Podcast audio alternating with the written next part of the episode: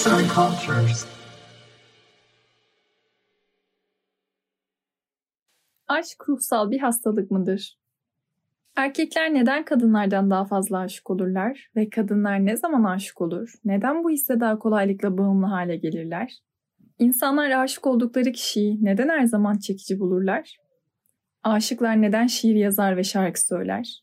Erkeklerin kadınlara hediyeler vermesi gibi romantik adetleri nasıl açıklayabiliriz? Ve tutkulu aşk neden hiçbir zaman son bulamaz? Gariptir ki tüm bu sorular ve daha fazlası cevaplanabilir. Basit ve birazcık sarsıcı bir önermeyi kabul edersek. Aşk ruhsal bir hastalıktır. Uygarlıkların doğuşundan beri şairler aşkı bir çeşit delilik olarak tanımlamışlardır ve tarih boyunca tıp mesleği de benzer bir görüşü desteklemiştir. Hipokratik tıbbın ilkelerine göre tutkulu aşk her zaman bir çeşit depresyon olan melankolik aşka dönüşür. Dahası aşık olmayı deneyimlemiş herhangi biri aşkın deliliği, yolcusunu cennet ve cehennemin en uç noktalarına taşıyor gibi görünen duygusal bir hız treni hakkında bir şeyler bilir. Aşkın çeşitli semptomları vardır. İlginç olan şey ise bunlar listelenecek olursa örneğin sürekli aşık olunan kişiyi düşünmek, ağlamaklı olma hali ve mutluluktan yerinde duramamak ve onları ruhsal hastalığın tanı kriterleriyle karşılaştırırsak çoğu aşığın saplantılı hastalıkla, depresyonla ya da manik depresyonla nitelendiğini görürüz. Ve bu üstün körü bir bağlantıda değildir. Nörokimyasal ve beyin taraması ile ilgili araştırmalar, aşık bir beyin ile ruhsal hastalığın ıstırabını çeken bir beyin arasında kayda değer derecede bir benzerlik ortaya koymuştur. Bu neden böyle olmalı? Aşk neden bir çeşit delilik olarak tecrübe ediliyor? İnsanoğlunun türüne az rastlanır bir biçimde zayıf ve kırılgan doğan bebekleri kendilerini onlara adamış iki ebeveynin ilgi ve alakasına çokça ihtiyaç duyarlar. Diğer hayvanların aksine bizim büyük beyinlerimiz bizi üreme ile ilgili içgüdülerimize karşı isyan etmeye ya da engel olmaya olanak sağlar. Örneğin biz bekar kalmaya karar verebiliriz ya da doğum kontrol yöntemleri kullanabiliriz. Fakat bunu yapmıyoruz. İnsanlar çocuk sahibi olmaya devam ediyorlar ve bunlar genellikle birbirine aşık olduklarını söyleyen çiftlerden oluşuyor. Çoğu insan delice aşık olmayı yaklaşık 2 yıl boyunca deneyimler. Bu süre atalarımızın bir çocuk doğurmasının ve o çocuğun sütten kesilmesinin alacağı zamana tekabül eder. Bu yüzden aşkın deliliği genlerin bir nesilden ötekine hayatta kalmasını sağlama alacak kadar uzun sürer. Bu açıdan bakıldığında insan davranışlarının tümü aniden mantıklı gelmeye başlar.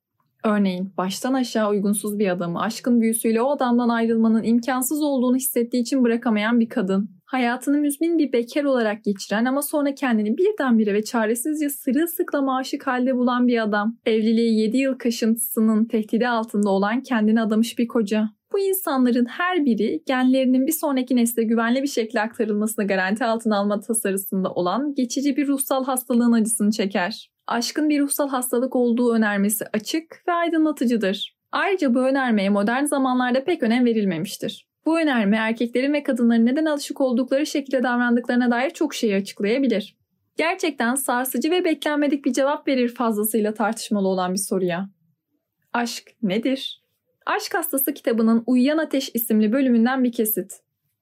Sevgi birçok biçimde var olabilir. Ancak sevginin yazılı tarihin başlangıcından beri insanoğlunun aklını almış gibi görünen bir tezahürü vardır. Bu iki insanın birbirine aşık olduklarında paylaştıkları, günümüzde tutkulu ya da romantik aşk olarak tanımlanan sevgidir. Bu bağlamda aşkın insan ilişkilerinde özel bir yeri vardır.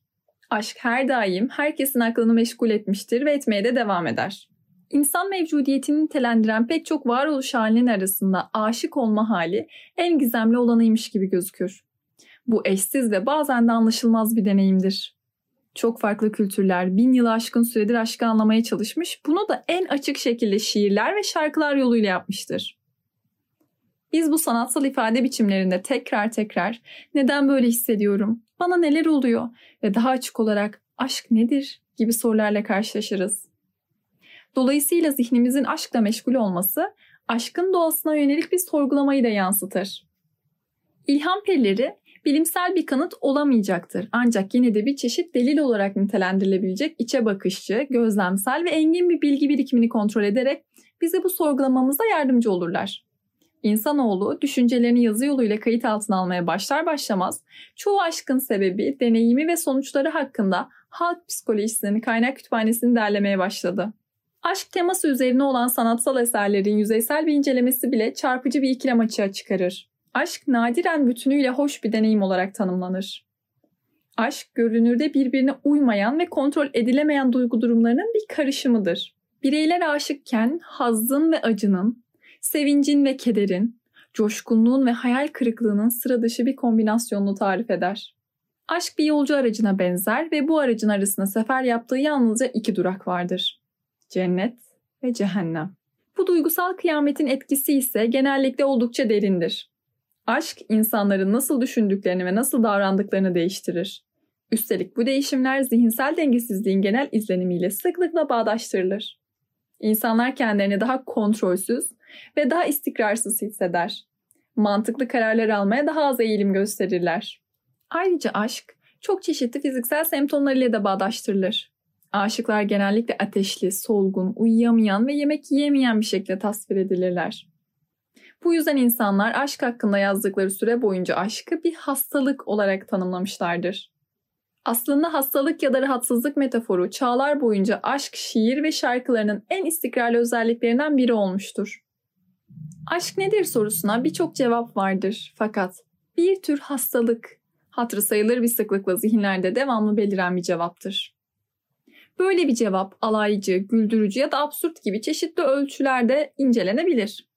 Elbette bu pek çoklarının ciddiye almayacağı bir cevaptır. Fakat tıp mesleğinin bin yıl aşkın bir süre boyunca kabul etmeye istekli olduğu ve modern bilimsel teorilerin bağlamına dair düzgün bir değerlendirme verilirse şaşırtıcı bir şekilde doğruluğu kanıtlanabilecek bir cevaptır da. Aslında aşkın bir tür hastalık olduğunu söyleyen bu cevap kendi içinde neden aşık olduğumuza ve neden alışık olduğumuz şekilde deneyimlediğimize dair çok açıklayıcı bazı ipuçları da barındırır. Görebildiğimiz gibi hastalık metaforu oldukça aydınlatıcıdır. Eğer onun ince mantığı tarafından yönlendirilirsek aşk hakkında bir takım soruları cevaplayabiliriz. Örneğin erkekler neden kadınlardan daha fazla aşık olurlar? Kadınlar neden aşka bağımlı hale gelmeye erkeklerden daha yatkındır? Neden tüm aşıklar eşlerini en azından bir süreliğine gerçekten nasıl göründüklerini aldırmaksızın güzel görürler? İnsanlar aşıkken daha önce hiç yazmasalar bile neden aşk şiiri yazmak isterler? Gönül yarası neden bu kadar acı vericidir? Şiddetli ve tutkulu aşklar neden nadiren son bulur? Bunlar ve aşk hakkında birçok önemli soru güçlük çekmeden yanıtlanabilir. Ek olarak hastalık metaforu bizim aşkı nasıl yorumladığımıza dair çok önemli bir şeyi açığa çıkarır. Bu metafor bin yıldır aşk ve delilik arasında varlığını sürdüren benzerlikleri vurgulamak için kullanılmıştır. Metafor bu açıdan o kadar başarılı olmuştur ki o iki kavramı birbirinden ayırmak bize artık zor gelir. Bu yüzden aşkın özü için sıkça kullanılan çağdaş içtenlik, çılgınlık, derinlik cümlesindeki çılgınlık en az içtenlik ve derinlik kadar önemli bir gösterge olmalıdır. Biz aşkın mantıklı olmasını değil, korkusuz, karşı konulamaz, ihtiyatsız ve öngörülemez olmasını istiyoruz. Fakat bu mirasın sonuçları nedir? Bizim samimi bir ilişki kurma şeklimizi nasıl etkilemiştir?